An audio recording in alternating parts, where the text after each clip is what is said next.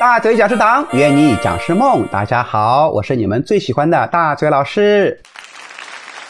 曾经在课堂里面啊做过几次调研，我问大家最喜欢怎样的讲师啊？排名前三的答案是：第一，颜值高；第二，幽默；第三个，知识渊博。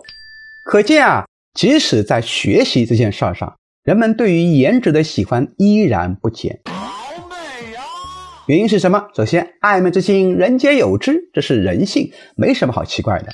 在网上，各大平台的主播人气最高的还是漂亮的小哥哥、小姐姐，长得好看是优势。课堂里面长得帅的讲师，学员啊都喜欢多看他几眼，课后呢还能找他多合几张影。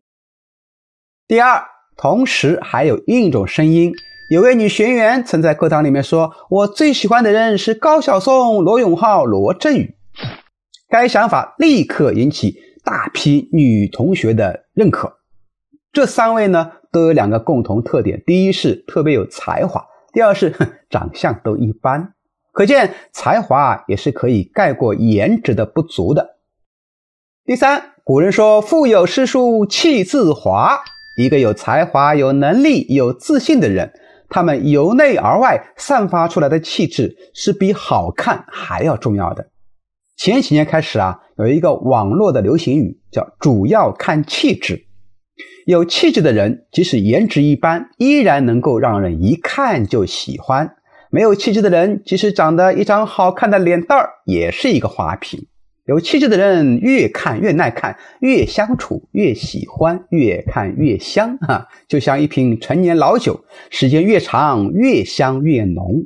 光有外形没有气质的人，就像汽水，开瓶时动静比较大，哈，一会儿呢就没气了。所以呀，还是要看气质。对于男老师来说，身材往往是自律的体现。一个对自己要求严格、天天能够上健身房的男人，怎么可能大腹便便成为油腻中年男呢？对吧？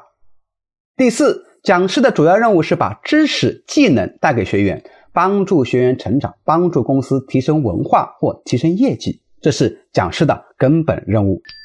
如果培训效果好，讲师又长得好，这是锦上添花，让客户的满意度啊。更上一层楼，老天爷赏饭吃。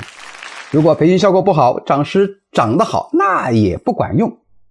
所以，如何修炼授课的功力，提升气场和气质呢？请关注大嘴教你当讲师，我们下一期为你详细揭晓。